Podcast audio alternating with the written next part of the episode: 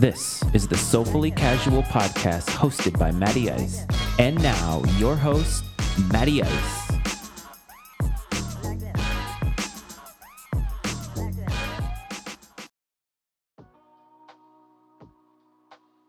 Hello, everyone, and welcome back to another episode of the Soulfully Casual podcast brought to you by Matty Ice Media. As always, I'm your host, Matty Ice, and I want to just thank everybody. You indulged me on Monday's episode when I was going through some things. Uh, I was very, very open, very, very vulnerable, and perhaps for most of you, a little bit too personal about what I was thinking and what I was going through. But I'll be honest with you. It's what I strive for in life. I strive to be honest. I strive to be genuine. And when I was thinking about the episode in hindsight, I thought perhaps it was a little bit too personal. But then again, perhaps there's somebody who can connect with it. And honestly, I really feel like that's, you know, what really the show is about, at least in its infancy, which I still consider it in its infancy today. So I hope everybody's having a great week, and I wanted to get into something a little bit different, a little bit fun. I don't talk about sports that often as they're happening on this show. Uh, it sports are something I absolutely love, and I could totally turn this into a sports show and talk about things that are going on in the uh, in the daily sports world, uh, and I could probably make a lot of money doing it because I just love to do it.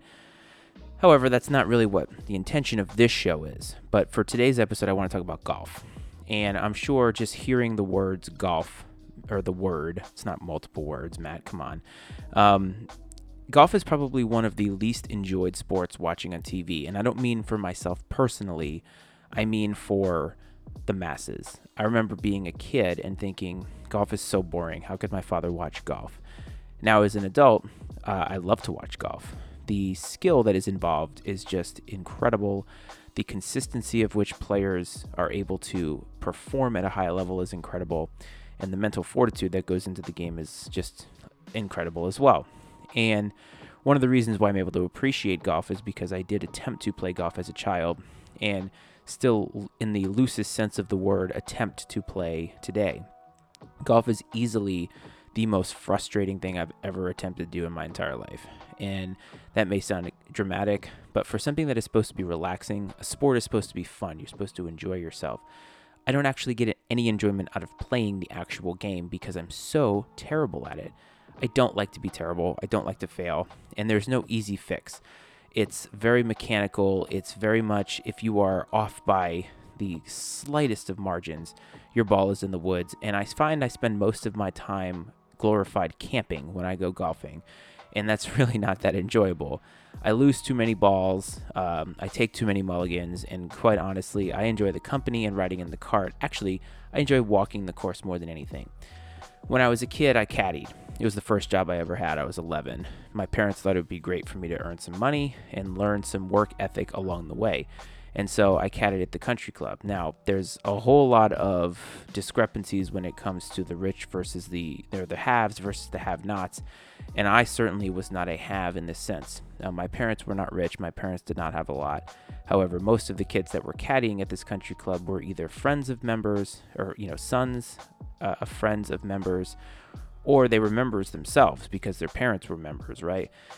They came from money they were doing this not because they needed the money, but because they were basically were already at the course. They were already at the country club, and so I found myself very much an outcast. I learned a lot about what it meant to be outcast, to be profiled, so to speak, and I was treated very, very differently by the kids there. And while it doesn't come nearly as close to racial injustices, um, it did give me a glimpse, especially thinking about it now as a more well informed adult, it, it gave me a glimpse into what many people go through, but that's not what I'm talking about. Um, golf has made some headlines recently, and there's three incidences that come to mind that has made golf, dare I say, interesting.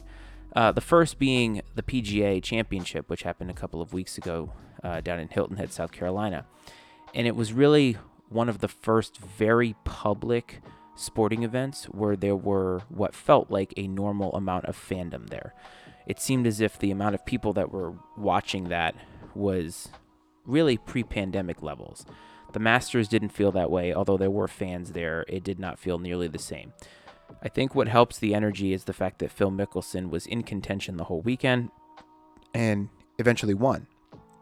The crowd was extremely behind Phil. He has been a fan favorite for years, and I just found the whole experience. It lifted me back to December of 2019 or January, February 2019 when or 2020 when we saw people in the crowd. We heard the crowded events. We were gathering with other people. And it brought me back to that, even for a moment. And I have to admit, I got caught up in it. There was an incident that happened at the end where the crowd, or the gallery as they call it there, basically stormed the 18th fairway and followed Phil and his playing partner, Brooks Koepka, who was also in contention, uh, to the green.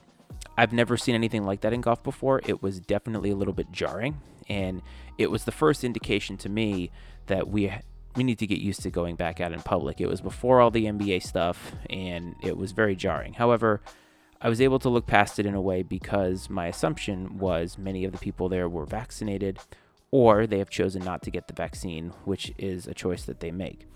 Um, there's some sort of extracurricular stuff with Brooks Koepka. He's had a surgically repaired knee, and you know he was a little bit miffed by the fact that the fans were were doing that, and he had his knee hit and all that. Ultimately, though, it was a feel good moment, and it ended up being so. Um, Brooks Koepka has been a part of the second issue, not even issue, um, which has to do with a feud. So, for many years, there were, I want to call fabricated feuds between a lot of golfers, at least in my childhood. Tiger Woods, Sergio Garcia, Tiger and Phil. Most of those were competitive. Like, they never really went to the length of, I don't like this person.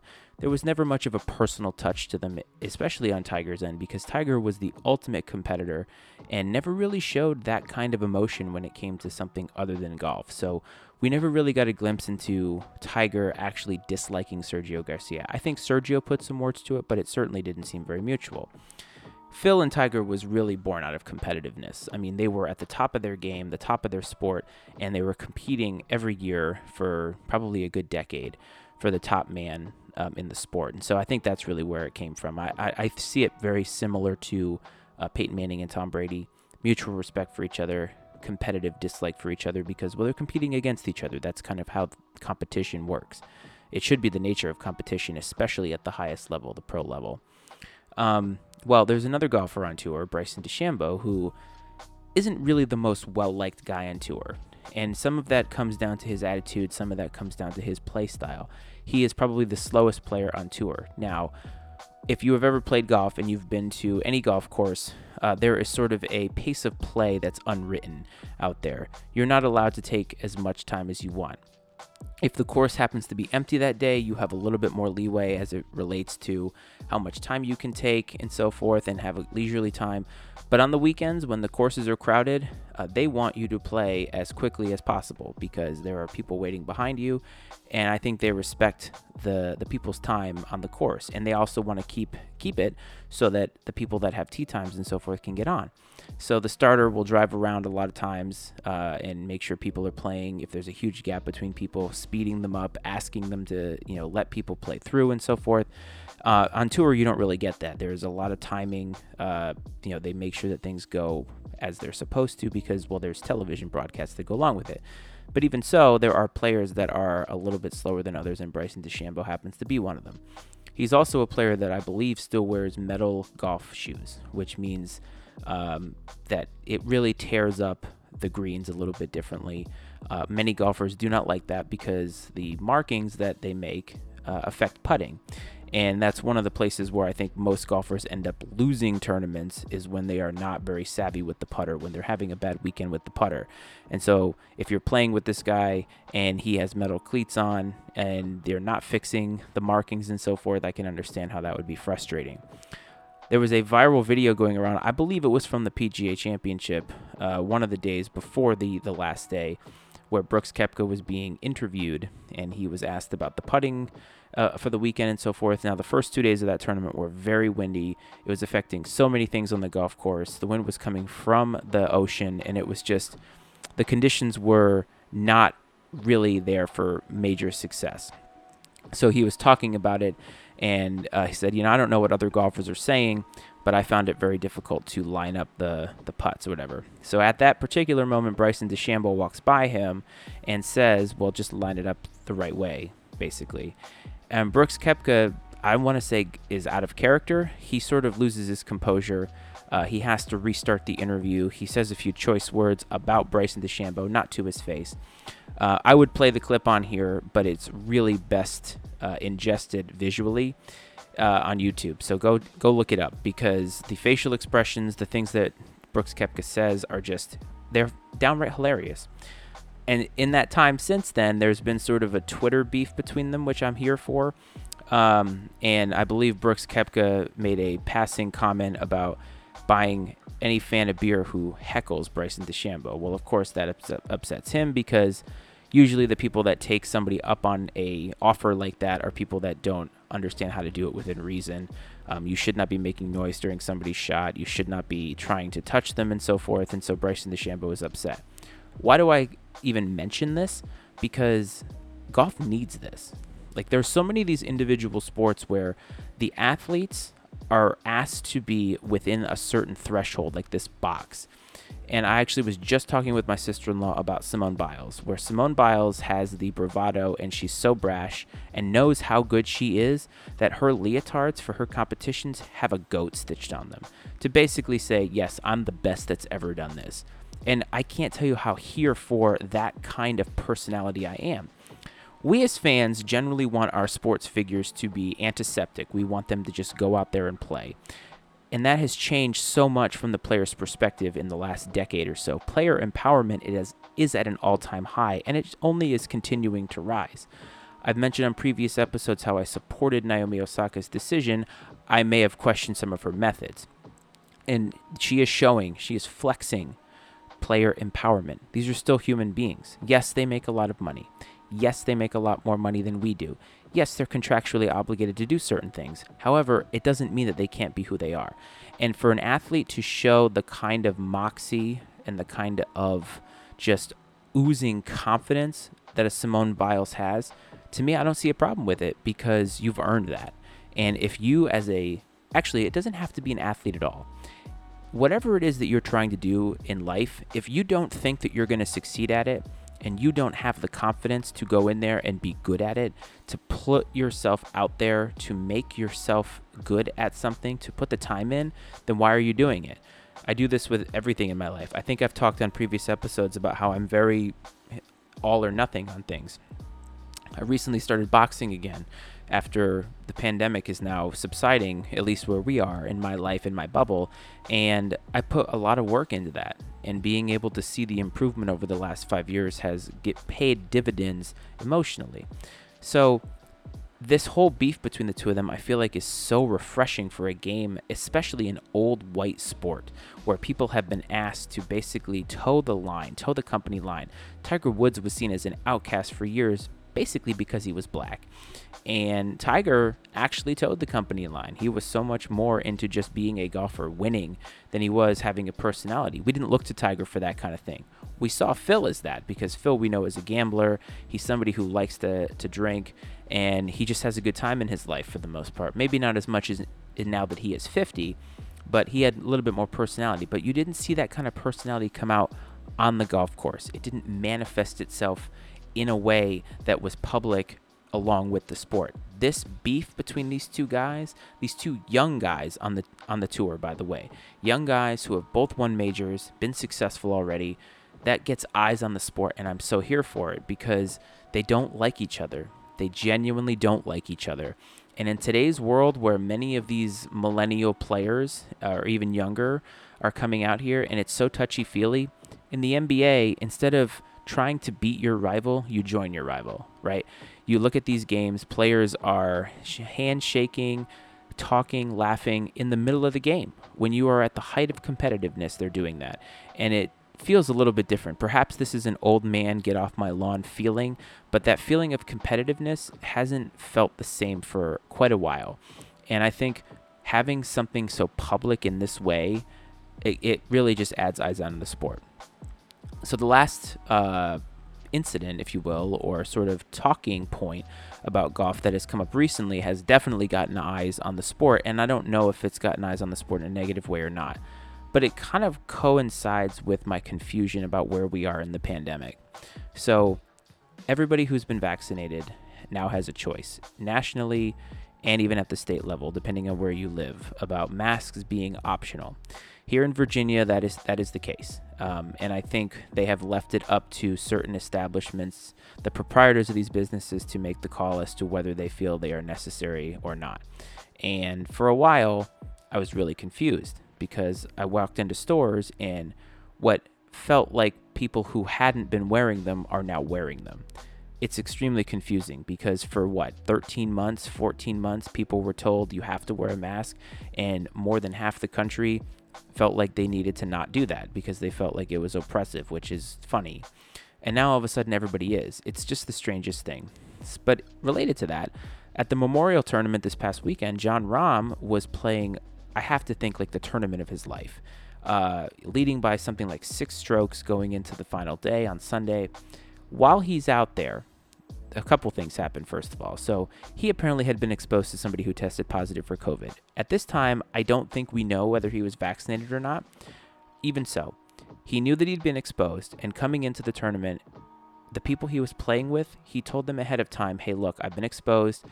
We're going to socially distance this whole time. Golf is one of the easiest sports to socially distance because the courses are huge. You don't necessarily need to stand next to each other. If your balls are next to each other, there's a way that you can do this without actually coming in contact with anybody. So he told them that, and they distance all weekend. They're tested on a daily basis, and by the by the last day or the third day, Jon Rahm is out there and he's on like the 12th hole, and apparently he has a positive COVID test from the previous day. They don't know. They always take a second test because they want to confirm 100%. False positives have been known to happen. So they test again. And about 6 o'clock in the, af- in the evening, it comes back a second positive. He's on the 18th hole coming up the to the 18th green. So he finishes out, thinks he's got Sunday. He just has to play good enough to keep his lead, and he's going to bring home quite a bit of money in a, in a tournament, you know, started by Jack Nicklaus, which actually has a lot of prestige. So at, during the broadcast, he comes off the green and he is met by an, by what looks like an official, and that official has a mask on, and that official is talking to him. The cameras are far enough away that you can't hear what they're saying. The announcers are talking about Jon Rahm's performance. They're talking about how he's going to play, you know, for the win on Sunday or whatever. Jon Rahm falls to his knees, puts his hands on his head. We still don't know what's going on. So it turns out that Jon Rahm was informed that he was had tested positive and that he had to withdraw from the tournament. This again adds to my confusion because the PGA, not more than a month ago, had their PGA championship where people were crowded in uh, in a very very very small space even though they're outside right where we don't know who's vaccinated who isn't. Like I don't believe there was some mandate that everybody who attended had to be vaccinated. So we have no idea like absolutely no idea. And the optics of that for some people are while exciting because it feels like normal, obviously we're still kind of towing the line in this pandemic. So, and then for him to do all the right things, I understand if you feel like he should have gotten the vaccine that he hasn't. Okay, fine, right? But if it if he is somebody who has chosen not to, he has that choice to make. The vaccine is out there. You should choose to get it because I think it's just helpful for you and it's helpful for others. But I'm also not an athlete who needs to worry about his body in that kind of a way. I don't need to worry about whether this could slow me down or something like that. I can I can understand that. But he did everything he was supposed to. He informed the people, he distanced from the people, he did not come in contact with any officials, all these types of things. Like he did everything he was supposed to do. And to me, I feel like this is so confusing because one, it could have been handled better. They should have told him in the clubhouse, not when the cameras were still on. And I think they should have considered an alternative to this because as a golfer, you're going to be isolated most of the time. They could have still had him play, and instead they pulled the plug on him getting $1.7 billion. And you might think he deserved it because he didn't get the vaccine. Well, that's not really your call to make. And I just feel like I'm confused. Like, where are we going with this pandemic at this point? Because I feel like for 15 months, I did what I was supposed to do, not just for myself, but for the greater good of society. I had a newborn at home. We socially distanced, we quarantined, and even after people were out and doing things, we still did that. We still kept ourselves isolated, kept a very small bubble of like six people, and they were family members. We saw no friends, basically no family outside of those people I saw my parents one time, and that was when things were on the downturn. And as soon as we got back, they swung up again and were really, really bad there for a while. And so I did my part. The other thing I was asked to do was get the vaccine, and I did that. And so I feel like it should be a, it, we should be getting closer to some semblance of this new norm where it should be the person's choice and I understand the you know the, the proprietors and so forth but I just I'm just confused I felt really bad for Jon Rahm I felt like the sport of golf was, th- was thrust into the the spotlight for all the wrong reasons and I think it's part of what highlights this general confusion I know a lot of people don't know should I wear a mask am I am I supposed to um, and I I wonder how we're going to consolidate that, how we are going to get to a place of, hey, look, you don't have to. And are there places that we could benefit from wearing them? Close in closed spaces, public transportation on airplanes, medical buildings, things like that. Sure. And I think we need to kind of look at okay, what are some places that it makes sense to keep doing this? But for everybody else, if you did your part, should you continue to be judged because you want to not wear one? and that's where I'm a little bit confused. And I feel like they could have handled it a little bit better, and I would have liked to see thinking outside of the box a little bit more where more and more fans are coming to games because more and more people are vaccinated we're reaching the goals that we want to and golf kind of just went the easy route and said well you're out and there's no compensation for him and to me i feel like that sucks like so many people lost out on income by doing the right thing. Their businesses shut down, their jobs told them to stay home. A lot of people lost their jobs and they were still doing the right thing. And I know that it's $1.7 million. I know that it's more money than I'll ever see in my lifetime. But does that mean that he doesn't deserve it? He earned it, right? And I just think that was an opportunity for them to think outside the box, and they didn't. So, are you confused about this? Are you feeling like you don't know what we're supposed to do? Um, how are you feeling about the pandemic in general? Have you done what you feel is right for you? And how do you want to proceed? Let me know. Reach out to the show uh, Instagram, Soulfully Casual Podcast. Check out Matty Media for all of your podcasting and YouTube adventures, including the manual, political football, cowboy season, and cotton in the rocket ship, and of course, all the other episodes of this show. I hope everybody's having a great Wednesday. Uh, perhaps this inspired you to go play some golf. If you're good at it, mazel to you. If you're bad at it like me, or it probably stresses you out. So I feel for you. Um, I hope everybody is safe. I hope everybody's happy. And I will talk to everybody on Friday. Take care.